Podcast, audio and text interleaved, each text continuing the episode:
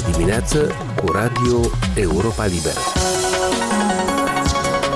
La microfon Mircea Țicudean, bine v-am găsit la emisiunea de radio a Europei Libere. Procesul de pre-vetting, adică verificarea candidaților la funcții de conducere în magistratură, a ajuns într-un moment important. Reportaj dintr-o piață din estul Ucrainei, unul din puținele puncte comerciale la dispoziția locuitorilor din zona de conflict. În Republica Moldova continuă ceea ce guvernarea prezintă drept cheia de boltă a reformei în justiție. Curățirea organelor de conducere sau autoconducere din breasla judecătorească. Promotorii schimbărilor speră că, odată completată cu oamenii integri, componența Consiliului Superior al Magistraturii, acesta să funcționeze deja ca un garant al primenirii sistemului mai amplu și în cele din urmă să faciliteze crearea unui judiciar corect, eficient și demn de încredere de nivel european. În redacția noastră, Nadejda Coptu este reporterul care urmărește cel mai atent acest domeniu, publicând articole în serie sub genericul Bătălia pentru CSM, în care consemnează cele mai recente evoluții din procesul de pre-vetting. Verificarea a ajuns la un punct foarte important. Comisia deja a terminat să uh, audieze judecătorii și ea acum trebuie să procede la verificarea membrilor, candidaților care nu provin din rândul judecătorilor, adică Consiliul Superior al Magistraturii este compus din 12 persoane. 6 sunt judecători care sunt aleși la adunarea generală a judecătorilor și 6 sunt reprezentanții profesiilor juridice și ele sunt aleși de Parlament. Și ea că Comisia săptămâna trecută a anunțat că a trecut deja la verificarea acelor candidați care sunt reprezentanții profesiilor juridice. Plus avem un moment interesant. Comisia ieri a emis patru decizii care vizează judecătorii, doi au fost respinși și încă doi au fost promovați ca să poată candida la adunarea generală a judecătorilor. Care au fost motivele pentru care au fost respinși judecătorii? Noi, până când nu știm motivele, din motivul că Judecătorii au dreptul să refuze ca decizia comisiei să fie publicată. Ei au 48 de ore pentru a da acordul sau dezacordul pentru publicarea deciziei. Deci mai avem o zi până ce aflăm dacă ei sunt de acord. Pot să și conteste această decizie sau e definitivă? Ei pot contesta în timp de 5 zile la Curtea Supremă de Justiție, acolo este format un complet special de judecată care analizează contestațiile, mai ales că săptămâna aceasta CSJ-ul a început să examineze primele contestări altor cinci candidați care au fost respinși pe data de 4 ianuarie. Ieri a fost ședință cu doi judecători, însă nu a fost luată nicio hotărâre. Audierile au fost amânate pe data de 30 ianuarie. Azi vor fi audiați încă trei judecători. Hai să revenim un pic, Nădejdea, la baza acestui proces. De ce este important să fie verificați membrii Uh, Consiliului Superior al uh, Magistraturii, de fapt. Cu ce se ocupă acest organ? Acest organ este organul de autoadministrare a judecătorilor, adică el toate deciziile importante care țin de viața și activitatea judecătorilor se adoptă la DCSM. Plus, este interesant că Consiliul Superior al Magistraturii va juca un rol crucial când vor fi evaluați deja toți judecătorii.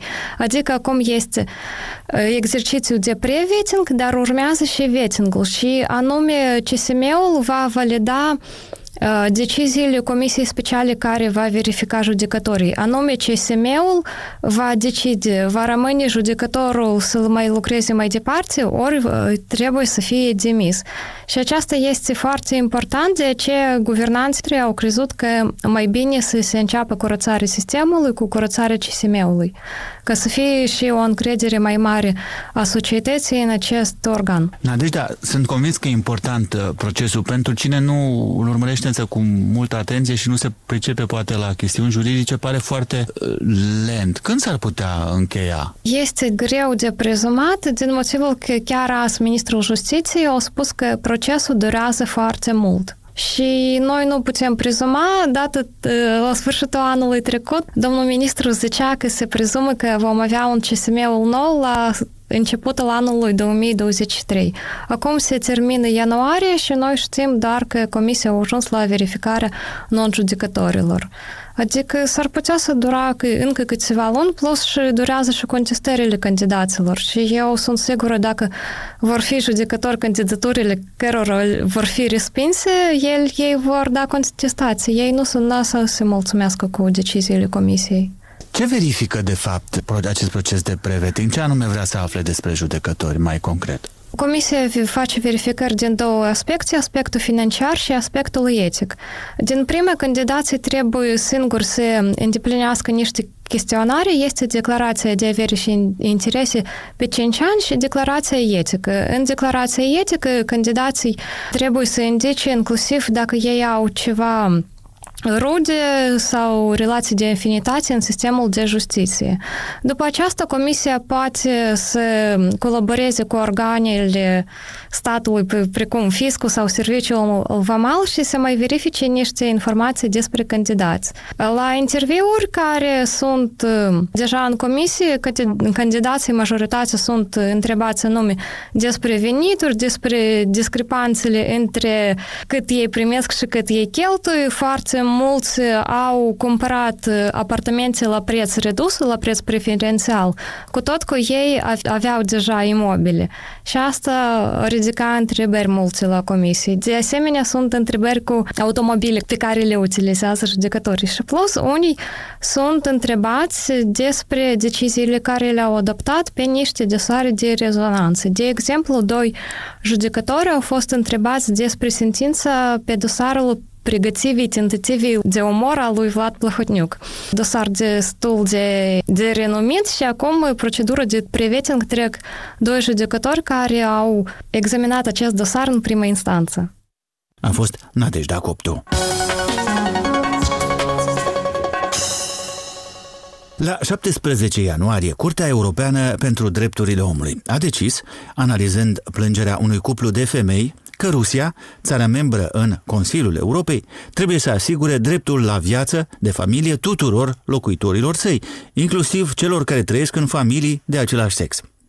Decizia va fi probabil ignorată de statul rus, ocupat momentan cu invadarea Ucrainei și tot mai ustil justiției europene de orice fel. Ea, decizia, va trebui însă aplicată de toate țările din Consiliul Europei, inclusiv de Republica Moldova. Cum este până atunci, deocamdată, să fii homosexual în Republica Moldova? Este întrebarea de la care pleacă o nouă ediție a podcastului Europei Libere, Laborator Social, moderat de Victoria Coroban. Invitatul ei, Vasile Micleușanu neacceptare, discriminare, ură, uh, pot să fie alungați de acasă, neacceptați în comunitățile lor, uh, violență fizică, violență verbală, concediere de la postul de muncă, ură, discriminare în spațiu public. Uh, țin minte când am avut interviul cu Marin, băiatul din armată. El îmi povestea clar cum după ce a făcut acest coming out public, doar ca să se protejeze, a fost dat afară din trolebuz, scuipat, urmărit, adică sunt foarte multe riscuri. De asta persoanele LGBT aleg să trăiască în neacceptare sau să nu spună la nimeni pentru că nu doresc să se expună la toate aceste riscuri. Sunt cazuri că persoane din comunitate se căsătoresc, fac familii și duc o viață dublă. Despre asta iarăși nu, nu se vorbește. A avea o soție sau a avea un soț este un... Un paravan? Da, un paravan. Un paravan foarte bun pe care tu te protejezi. Dar oamenii ăștia aleg să trăiască în neacceptare, în neînțelegere și ajung la depresie, ajung la situații în care lucrurile o iau raznă, scapă de sub control și suferă mai mult. Cum se explică un grad atât de înalt de neacceptare față de persoanele LGBT? De ce anume sunt legate temerile moldovenilor și cât de fundamentate sunt? Ce știu moldovenii despre persoanele LGBT și cât din ceea ce știu este adevărat? Confuziile încep chiar de la înțelegerea termenilor. Uite, dacă ar fi să explici, nu știu, în termeni cât mai simple, cuiva care te-ar întreba, dar ce înseamnă persoană homosexuală? Cum i-ai explica? Înseamnă o persoană care se îndrăgostește și are emoții și sentimente față de o persoană de același sex.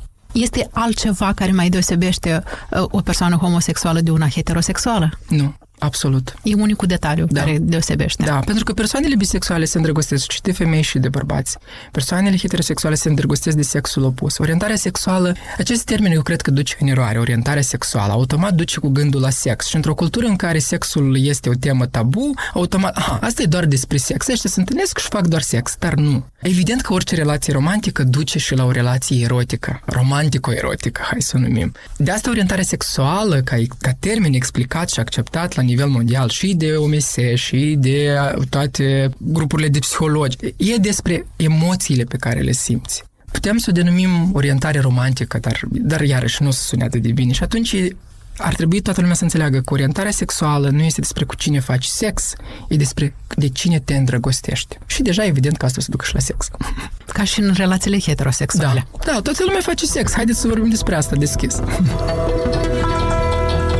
Într-o societate în care sexul este încă un subiect tabu, e greu să vorbești despre diversitate sexuală, să o înțelegi și să o accepti. Cu atât mai greu este să accepti diversitatea sexuală când niciun fel de sexualitate nu este discutată și înțeleasă, iar orice cuvânt care conține rădăcina sex provoacă rușine și chicoteli. A fost un fragment al podcastului Europei Libere, Laborator Social moderat de Victoria Coroban. Invitatul ei a fost Vasile Micleușanu. Din seria de reportaje din Ucraina ale televiziunii noastre Current Time, Radu Benea a adaptat de data aceasta pentru radio pe cel realizat de jurnalistul Andrei Kuzakov la o piață din Ceasiviar. Mica piață din Ceasiviar a apărut spontan printre blocurile de locuințe dintr-un cartier al orășelului. Piața stradală funcționează în ciuda bombardamentelor rusești zilnice, care sunt însă mai puțin intense decât la Bahmut. Oamenii pot găsi aici tot ce le-ar trebui pentru supraviețuire într-o zonă de război, de la produse de primă necesitate, alimente și haine calde, până la materiale de construcție, generatoare electrice și sobe metalice portabile. Пеноmontajnă, выбила am cumpărat spumă izolantă, spunea un localnic. Au căzut cărămizile de deasupra ferestrei. Trebuie să acopăr gaura pentru că vor fi geruri. Comercianții merită o medalie pentru curaj. Ei continuă să aducă bunuri, măcar ceva, în timp ce toate magazinele sunt închise. Magazinele sunt închise. Cei drept, vânzătorii evită să fie filmați, rugându-i pe jurnaliști să nu difuzeze imagini ce i-ar putea pune în pericol. Ei se tem că forțele rusești ar putea să identifice locul și să lovească apoi cu artileria. Imaginile apar pe internet și forțele rusești pot să afle astfel unde se adună oamenii și să-i bombardeze, spune un comerciant. Tot aici, echipa de la Current Time i-a întâlnit pe voluntarii care au organizat producerea de sobe metalice portabile pentru oamenii rămași în localitățile distruse și înghețate de pe linia frontului. Voluntarul Serhi Horbatiuc spune că merge cu regularitate la Bahmut ca să ducă sobe și alte produse strict necesare. Nu, мы каждую неделю ездим на Бахмут. Mergem la Bahmut în fiecare săptămână. Aducem sobe pe care le producem la colegiul numărul 7. Banii pentru ajutoarele umanitare au fost colectați în Statele Unite, spune un alt voluntar, Olexi Kobelev. И они подняли громадное количество американских. Voluntarii au mobilizat un număr imens de cetățeni americani care sprijină Ucraina, care adună bani și bunuri și le trimit aici. Generatoare electrice, sobe portabile, despre care vorbea Serhi, toate sunt pentru victoria noastră. Все это исключительно для нашей победы. Din Ceasiviar, jurnaliștii de la Current Time și-au continuat drumul spre Bahmut, care se află la mai bine de 12 km distanță mai la est. La jumătate de cale s-au întâlnit cu un bărbat pe nume Heorchi, în vârstă de 70 de ani, care mergea pe jos spre Ceasiviar. Надо получить пенсию. И вот поэтому пенсию выдают сейчас Trebuie să-mi iau pensia, însă pensia se dă numai la Ceasiviar. Iar noi suntem din Bahmut, de aceea trebuie să mergem până acolo, spune Hiorchi. Întrebat cum e la Bahmut, pe unde trece linia frontului, bărbatul răspunde scurt. Ca de obicei, de jumătate de an, practic, zilele nu se mai deosebesc între ele. A fost Radu Benea. Emisiunea noastră se încheie aici. Sunt Mircea Țicudean și vă invit să ne urmăriți în continuare nu doar la radio, ci și pe pagina noastră de net la moldova.europalibera.org și pe rețele. Aici e Radio Europa Libera.